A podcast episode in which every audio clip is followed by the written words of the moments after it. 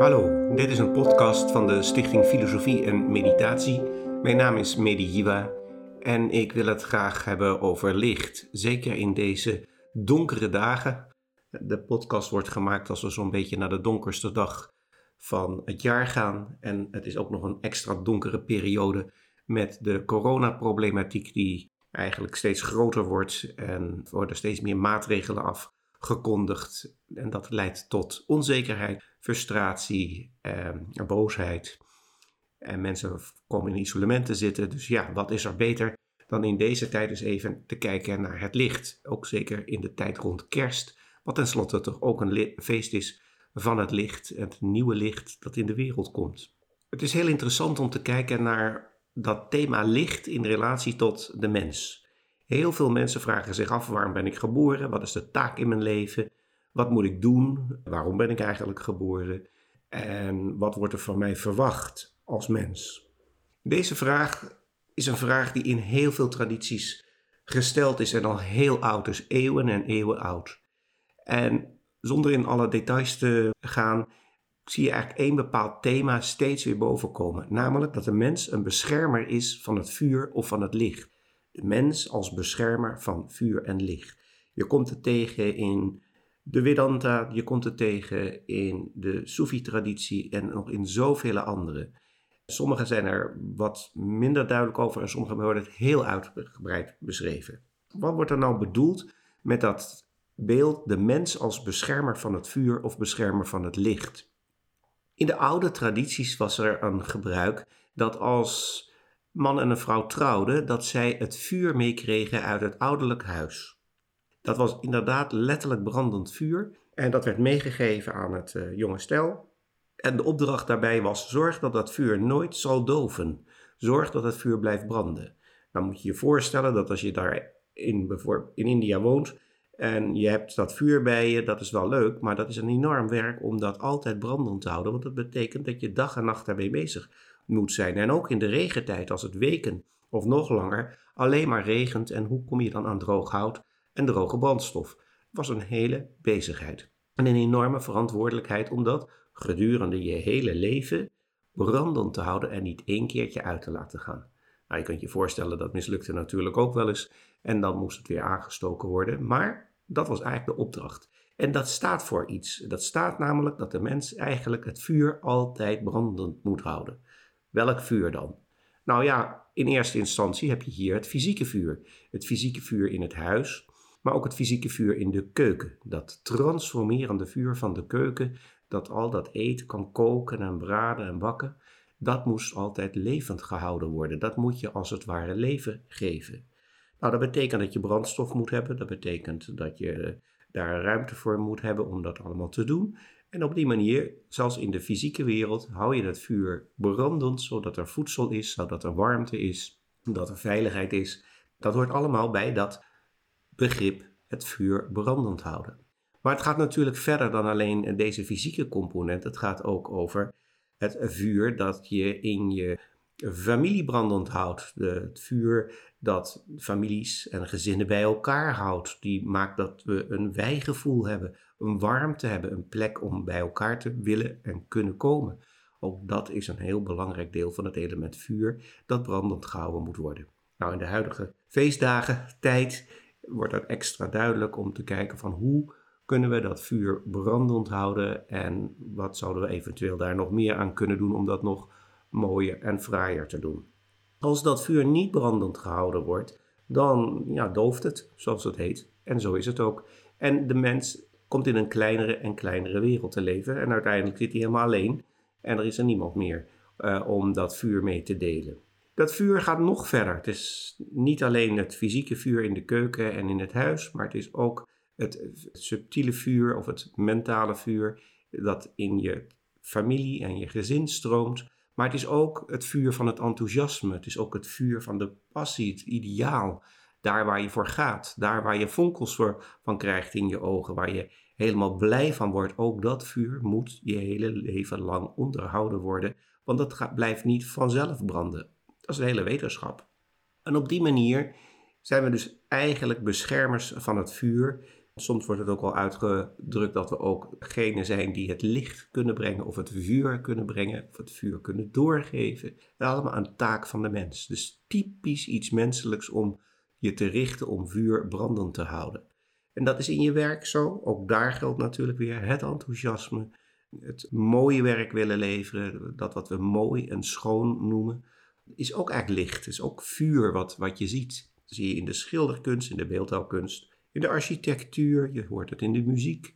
Het is allemaal dat vuur dat juist in die artistieke vakken uh, zo belangrijk is. Maar het is ook het vuur in de wetenschap. Het is ook het vuur van doorzettingsvermogen. Het is ook het vuur van kracht en mooie dingen willen bouwen. Allemaal vuur, vuur, vuur dat levend gehouden moet worden.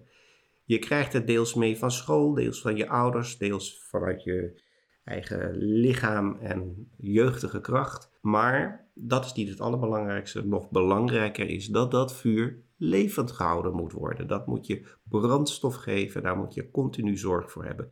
En dat is de meest menselijke taak, wordt gezegd, die we hebben meegekregen. Dit heeft niets te maken met hoe slim je bent of hoe goed je iets kan doen, want iedereen kan en moet dat vuur onderhouden. Zijn vuur, het vuur dat in zijn leven aanwezig is en waar hij de zorg voor heeft gekregen of waar hij bij betrokken is. Iedereen kan dat meehelpen. Het vuur gaat nog een stukje verder. Er is ook natuurlijk echt het spirituele vuur. En misschien wel het meest menselijke deel van ons, dat ook onderhouden moet worden. De spirituele kennis, die moet ook verteerd worden. En ook dat vraagt om warmte, dat vraagt om vuur, om dat verteringsproces mogelijk te maken. En tot slot wil ik nog één klein voorbeeldje geven van hoe dat in de praktijk werkt. Want het is dichterbij dan je denkt. Dit is helemaal niet ingewikkeld, het is ook niet ver weg. Het is heel erg, ja, het is eigenlijk voor de hand liggend. En om dat beter te begrijpen moet ik iets vertellen over hoe die spirituele kennis in de oudheid, maar ook heden ten dagen, nog het best kan worden verteerd. Hoe dat vuur van die spirituele kennis kan worden onderhouden. En dat doe je door middel van wat wij noemen de Sangha. Wat is nou weer een Sangha? Nou, Sangha kan je op heel veel manieren beschrijven, maar ik doe het even zo. Dat is een, groep die bij elkaar komt. En een groep mensen, dat zijn geen vrienden, dat zijn veelal onbekende mensen zelfs. Maar die mensen die hebben allemaal een soort focuspunt. Ze willen allemaal iets. Laten we zeggen, ze willen een mooi stuk bestuderen. Of ze willen samen mediteren. Of ze willen samen bidden. Iets dergelijks. En ze komen bij elkaar, maar wel in een groep met, ja, die voldoet aan bepaalde kenmerken. Anders is het geen sangha. Dus de sangha heeft ten eerste al een focuspunt. Maar het moet ook veilig zijn. Ontzettend belangrijk is dat een sangha veilig is en die iedereen respecteert en waar je je eigenlijk helemaal oké voelt. Derde punt is dat een sangha gelijkwaardig is. De sangha is misschien niet gelijk in termen dat iedereen hetzelfde kan en doet, maar het is wel gelijkwaardig. Het maakt niet uit welke rol je in die sangha hebt. Het blijft belangrijk om dat geheel te voeden en te onderhouden. En daarmee raak je het volgende punt, namelijk dat een sangha niet werkt voor de ontwikkeling of het geluk of het welzijn van een individu, maar het werkt altijd voor de ontwikkeling en het welzijn van het geheel. En niet alleen de mensen die daar fysiek aanwezig zijn, ook de mensen die in de back-office bij wijze van spreken zitten en proberen het mogelijk te maken dat we bij elkaar kunnen komen en die dat allemaal faciliteren en veelal onzichtbaar zijn en misschien fysiek niet eens aanwezig zijn, ook die horen bij die sangha. En tot slot het vijfde en laatste component van die sangha en dat is dat een sangha niet te homogeen mag zijn. Het moet niet een vriendenclubje worden, want dan hebben we zo direct allemaal dezelfde blinde vlek en dan leren we er niet zoveel meer van. Juist het feit dat we een beetje verschillen, juist dat er diversiteit is, dat kan wat wrijving geven, maar ja, dat is wat ze dan ook niet voor niks noemen het polijsten van de eeuwige spiegel. Dan kan je elkaar helpen, dan kan je elkaar iets nieuws leren, op een andere manier te kijken, andere manier te luisteren. In die context ontstaat ook vuur, ook licht. Daar heb je iets aan bij te dragen, daar heb je zorg voor te doen. Dat consumeer je niet alleen, oftewel dat ontvang je niet alleen, daar moet je ook iets aan geven. En als iemand dus zegt, wat moet ik nou geven aan die sangha, wat heb ik dan bij te dragen? Ik begrijp al die kennis nog niet zo goed en ik kan dit nog niet zo goed. Wat kan ik nou eigenlijk bijdragen? En dan opnieuw.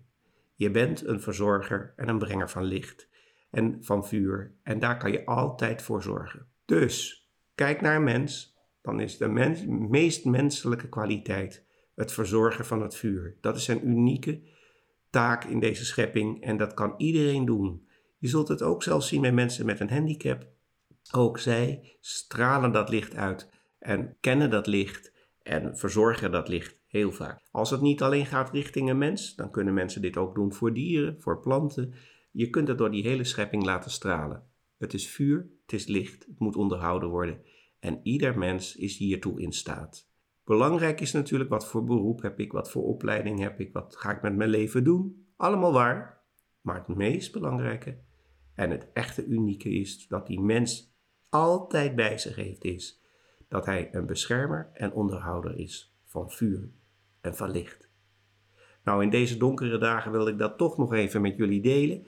Ter overweging dat je wat woorden hebt die gericht zijn op licht en dat je je niet verliest in die zogenaamde duisternis, want er is altijd licht.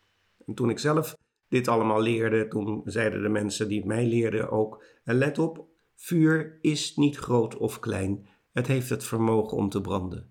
En een licht is niet groot of klein, want onthoud maar goed, in diepe duisternis is zelfs een klein lampje een helder baken. Nou, fijne feestdagen en blijf gericht op licht. Dank jullie wel voor je aandacht.